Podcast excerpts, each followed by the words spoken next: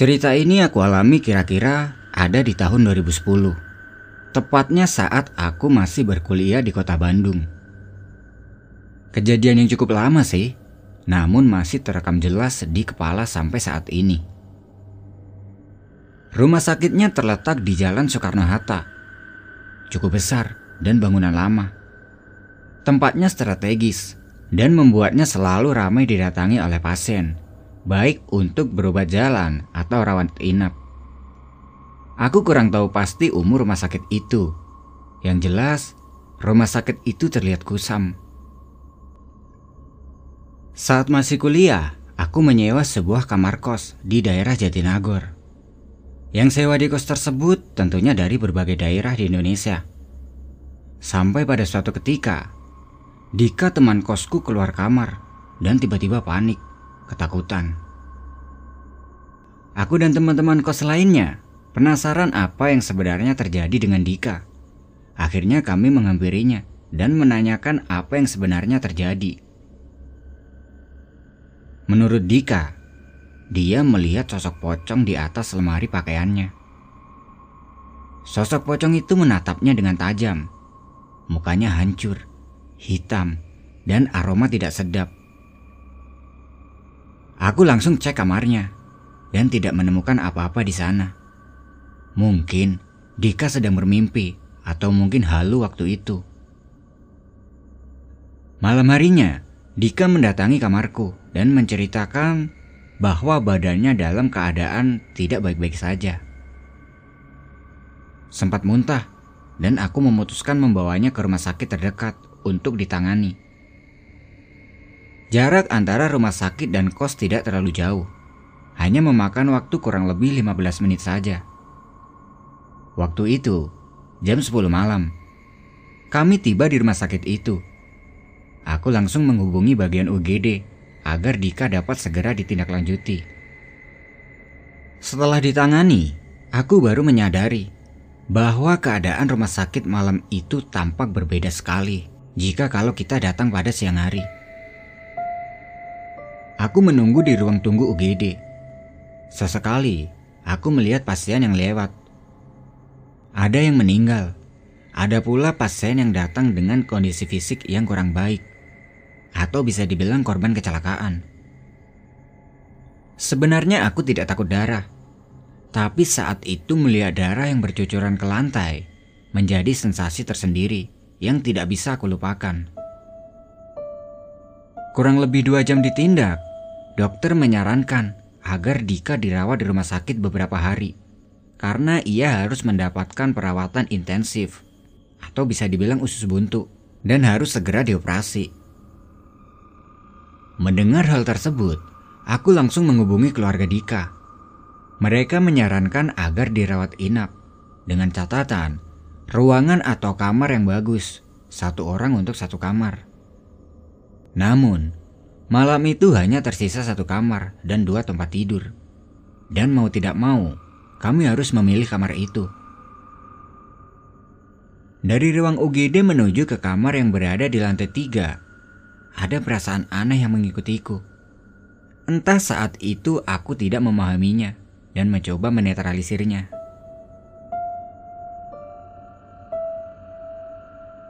Sampailah kami di sebuah kamar di lantai tiga.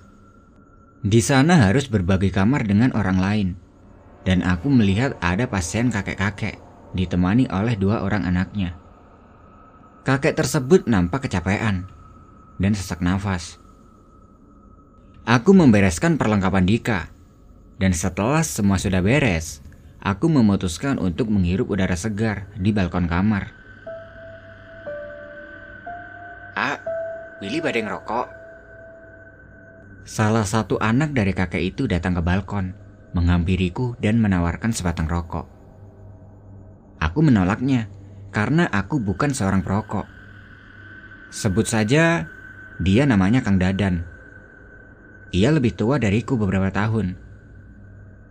Kami akhirnya terlibat obrolan yang cukup asik, dan aku menanyakan berapa lama dia sudah di rumah sakit ini. Menurut Kang Dadan, ia sudah hampir dua minggu menemani kakeknya di sini. Lalu si kakek sakit apa?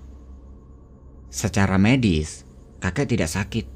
Tapi bila dilihat langsung, ia seperti orang yang sesak nafas. Dokter dan Kang Dadan pun ikut memahami kondisi kakek. Sesekali, aku melihat ke arah Kang Dadan. Wajahnya nampak pucat, lingkar matanya hitam. Mungkin dia kurang tidur. Kade dia mah, ulah sare petitingnya.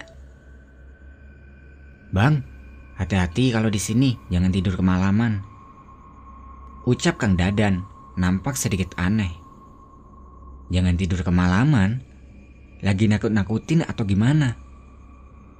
Aku tidak memperdulikan perkataan Kang Dadan yang saat itu kembali ke dalam kamar.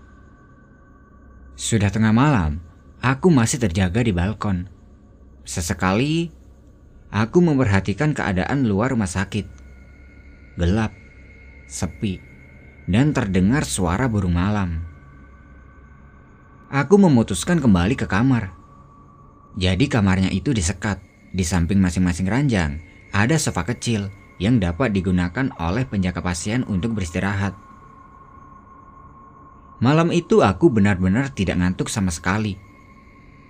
Sekitar jam setengah dua dini hari, aku mendengar pintu kamar sebelah terbuka. Seperti ada yang masuk.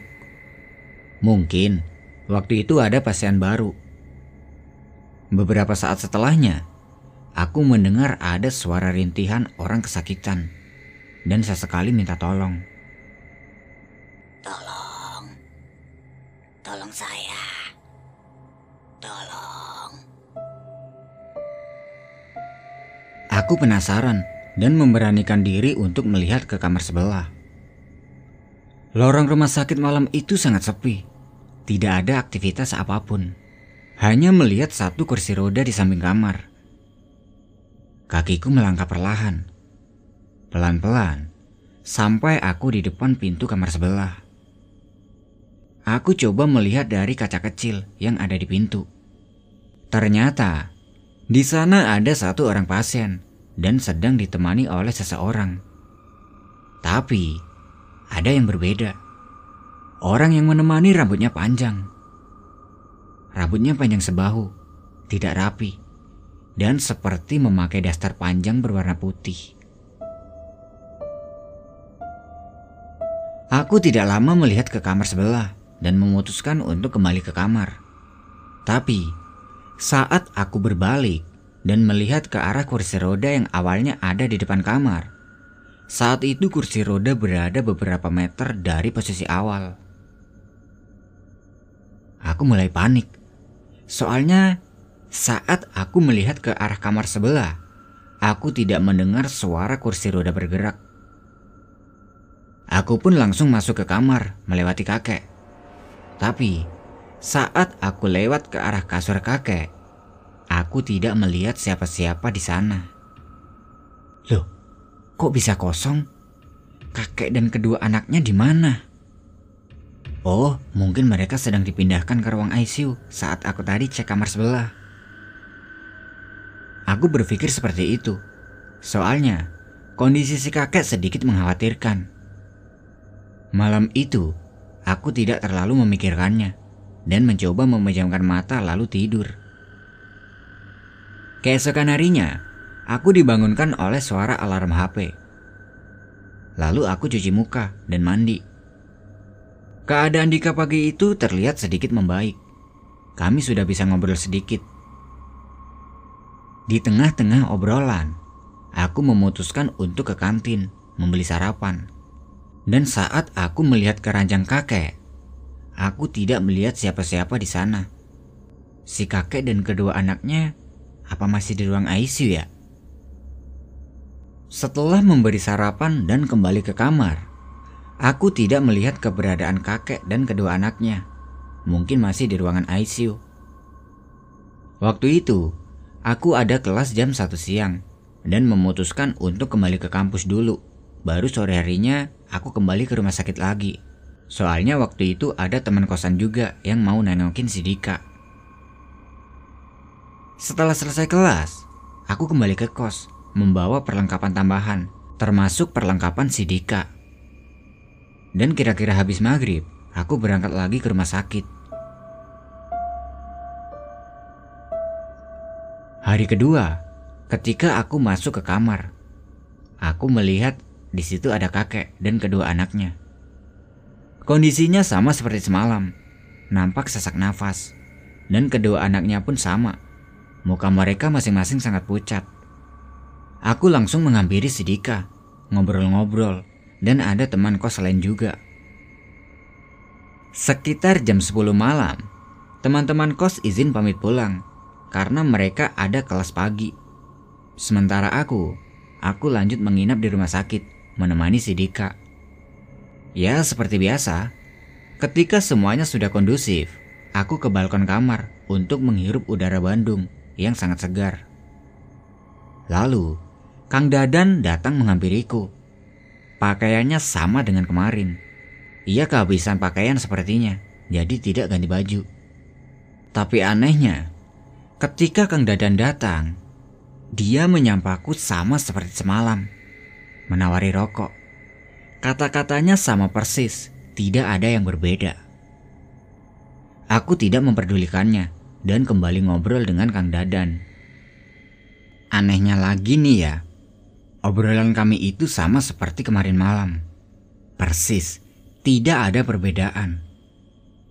Aku sempat berpikir, apa mungkin saat itu aku sedang halu, kehilangan fokus.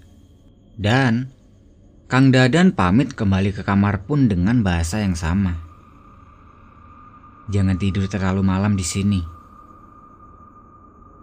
Entah sebuah kebetulan atau bagaimana. Sekali lagi, Aku tidak memperdulikan hal itu dan mencoba untuk tidak terpengaruh dengan keadaan. Dalam artian, aku tetap berada di balkon menikmati pemandangan. Malam itu aku sambil menikmati secangkir kopi hangat di balkon. Sekitar jam 12 malam. Dari kamar sebelah, aku seperti mendengar suara seseorang.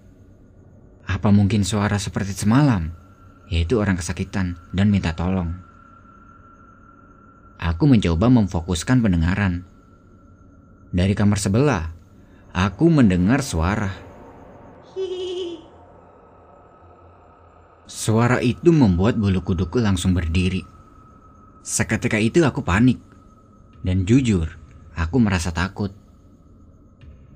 Aku coba untuk menghilangkan rasa takut itu dan perlahan memfokuskan pendengaran kembali.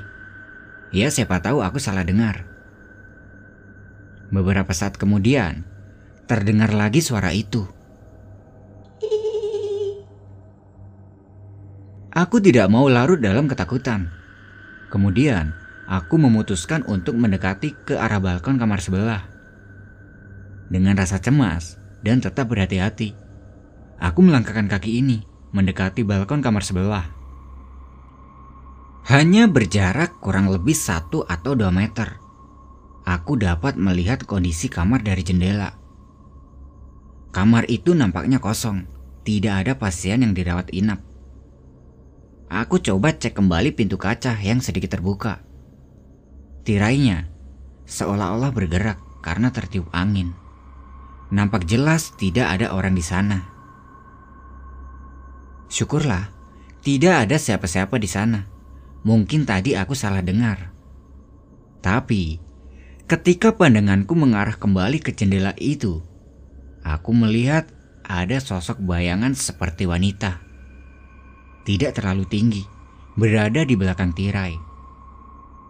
Bayangan itu terlihat diam dan tidak bergerak sama sekali. Hanya rambutnya saja yang tertiup angin. Aku coba mendekati dan memfokuskan penglihatan. Dan saat angin meniup tirai, terlihat jelas wanita tua sedang berdiri menatap ke arahku. Wajahnya pucat, rambutnya putih terurai panjang, memakai kemben, dan kelopak matanya hitam, sedang menatap tajam ke arahku. Aku benar-benar kaget. Hampir saja aku kejengkang ke tepi pagar pembatas balkon. Kemudian aku langsung kembali ke kamar dan menutup pintu tirai dan mengunci pintunya. Malam itu, di ruangan terasa beda. Aku tidak pernah setakut itu sebelumnya. Nafasku tidak beraturan, keringat dingin. Nafasku tidak beraturan, keringat dingin pun bercucuran. Aku berusaha mengontrol diri sendiri, mengatur nafas, dan berdoa. Beberapa saat setelahnya, aku merasa lebih baik dan dapat kembali berpikir dengan jernih. Tidak lama setelah itu, aku mendengar lagi ada suara. Kali, tolong saya. Tolong. Kalimat itu terdengar kurang lebih tiga kali berturut-turut. Pertanyaannya, dari mana dia tahu namaku dan sebenarnya dia itu siapa? Saat itu juga aku lari keluar dari kamar, menjauh sejauh-jauhnya. Aku memutuskan untuk tidak tidur dan mendekati titik ramai di ruang resepsionis. Mereka para suster yang jaga melihatku dengan tatapan aneh. Aku tidak berkata banyak sambil memperhatikan keadaan sekitar. Di tempat perawat jaga yang berada di pojok lorong rumah sakit dekat dengan lift, di situ aku merasa sedikit nyaman. Jadi posisinya itu paling pojok. Kamar Sidika berada di sebelah kanan Mungkin jaraknya sekitar 20 meteran. Pandanganku tetap tertuju ke arah kanan, ke arah kamar sebelah yang tadi aku melihat ada nenek tua. Di situ aku sempat tertidur sebentar di ruang tunggu dan terbangun gara-gara mendengar suara pintu lift yang terbuka. Aku berpikir, saat itu ada yang keluar dari lift. Tapi saat itu tidak ada yang keluar dari dalam lift. Apa mungkin ada orang iseng? Tapi rasanya tidak mungkin. Kemudian lift kembali tertutup. Dan beberapa saat setelahnya, terdengar kembali suara lift terbuka. Dan tidak ada orang yang keluar dari dalam lift. Aneh memang, gak masuk akal sama sekali. Apa mungkin lift ini sedang rusak? Tidak lama kemudian, terdengar suara azan subuh. Aku yang masih terjaga memberanikan diri untuk turun ke lobi untuk menunaikan salat subuh. Di hari ketiga, aku memutuskan untuk rehat sejenak di kos. Di hari keempat, aku kembali ke rumah sakit itu lagi. Bismillah, semoga tidak terjadi sesuatu yang aneh lagi. Setelah maghrib, aku sampai di rumah sakit dan langsung menghampiri suster yang jaga untuk menanyakan perkembangan keadaan si Dika. Lalu aku menghampiri Dika di kamar. Malam itu kakek dan kedua anaknya masih terlihat sama. Mukanya pucat, nafasnya tersendat, dan mengenakan pakaian yang sama. Dik, gimana keadaan lo sekarang? Tadi nyokap lo nelpon gue, transfer duit buat kebutuhan lo. Jauh lebih baik, Lih. Thank you ya. Kami ngobrol-ngobrol santai. Setelahnya, aku ke tempat suster jaga. Niatnya mau menanyakan jumlah tagihan yang harus dibayar.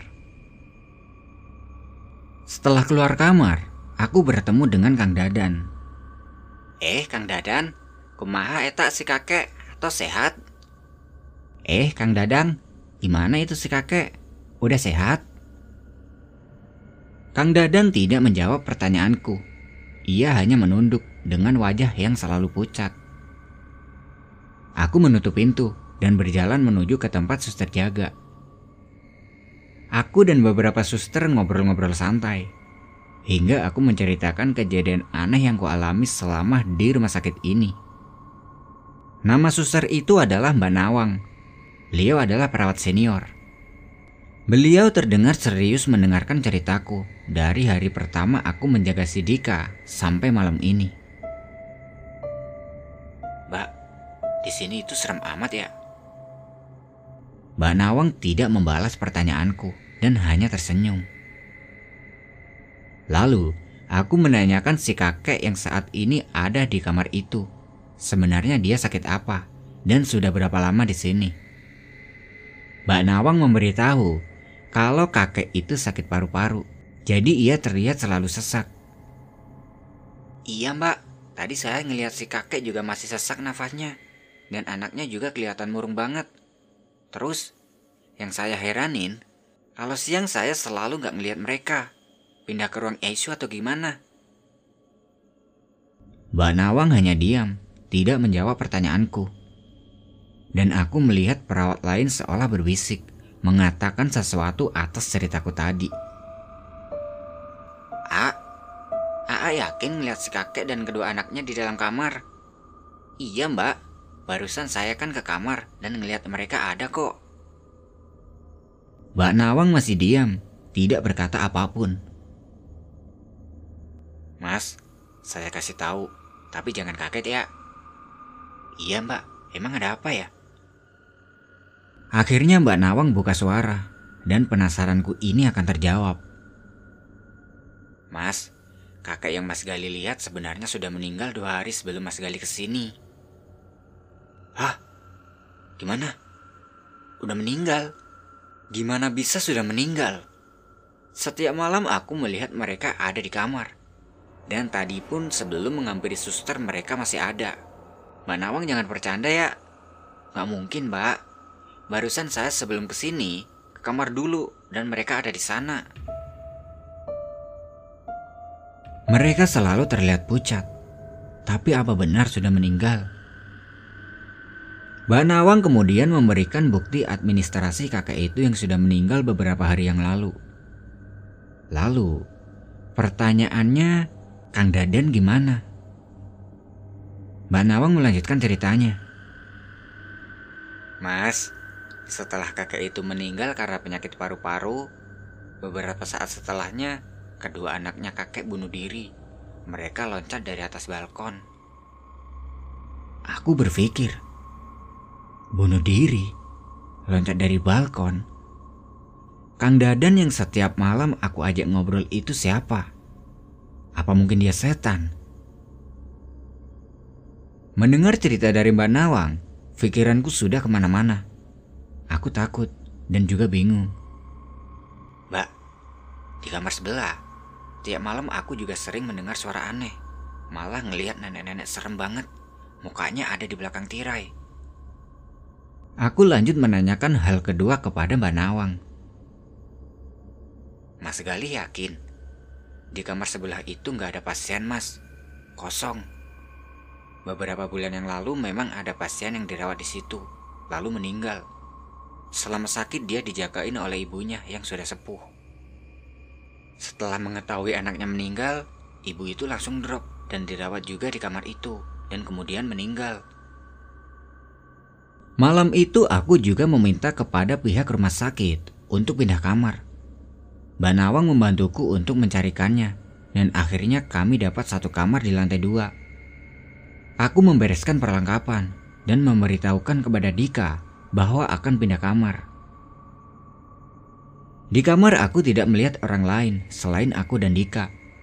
Kakek dan kedua anaknya tidak nampak terlihat di ranjang. Aku segera membereskan perlengkapan, lalu pindah kamar. Perlengkapan sudah beres. Kami sudah bisa pindah kamar. Dan ketika aku menutup pintu kamar, aku melihat dari dalam jendela Kang Dadan tengah tersenyum ke arah kami. Tersenyum dengan wajah pucat dan lingkar matanya hitam. Aku langsung meninggalkan kamar itu dan menuju ke lantai dua. Di lantai dua, Nampaknya biasa saja, tidak terasa sesuatu yang aneh. Hanya ada kami di sana. Aku sengaja tidak menceritakan hal ini ke Dika tentang apa yang aku alami beberapa hari di rumah sakit ini. Sampai saat ini, ketika Dika sudah tiada, dia sudah meninggal dunia. Dia tidak mengetahui kejadian ini. Oh iya, sehari setelah Dika meninggal, Aku memimpikannya, bertemu dengan dia. Wajahnya nampak murung dan pucat. Aku menanyakan, kenapa dan apa yang terjadi dengannya. Tapi dia tidak menjawab pertanyaanku. Beberapa hari setelahnya, aku memimpikan dia kembali. Terlihat sedikit ceria dan wajah yang tidak ditekuk. Semoga itu pertanda baik, dan semoga Dika tenang di alam sana.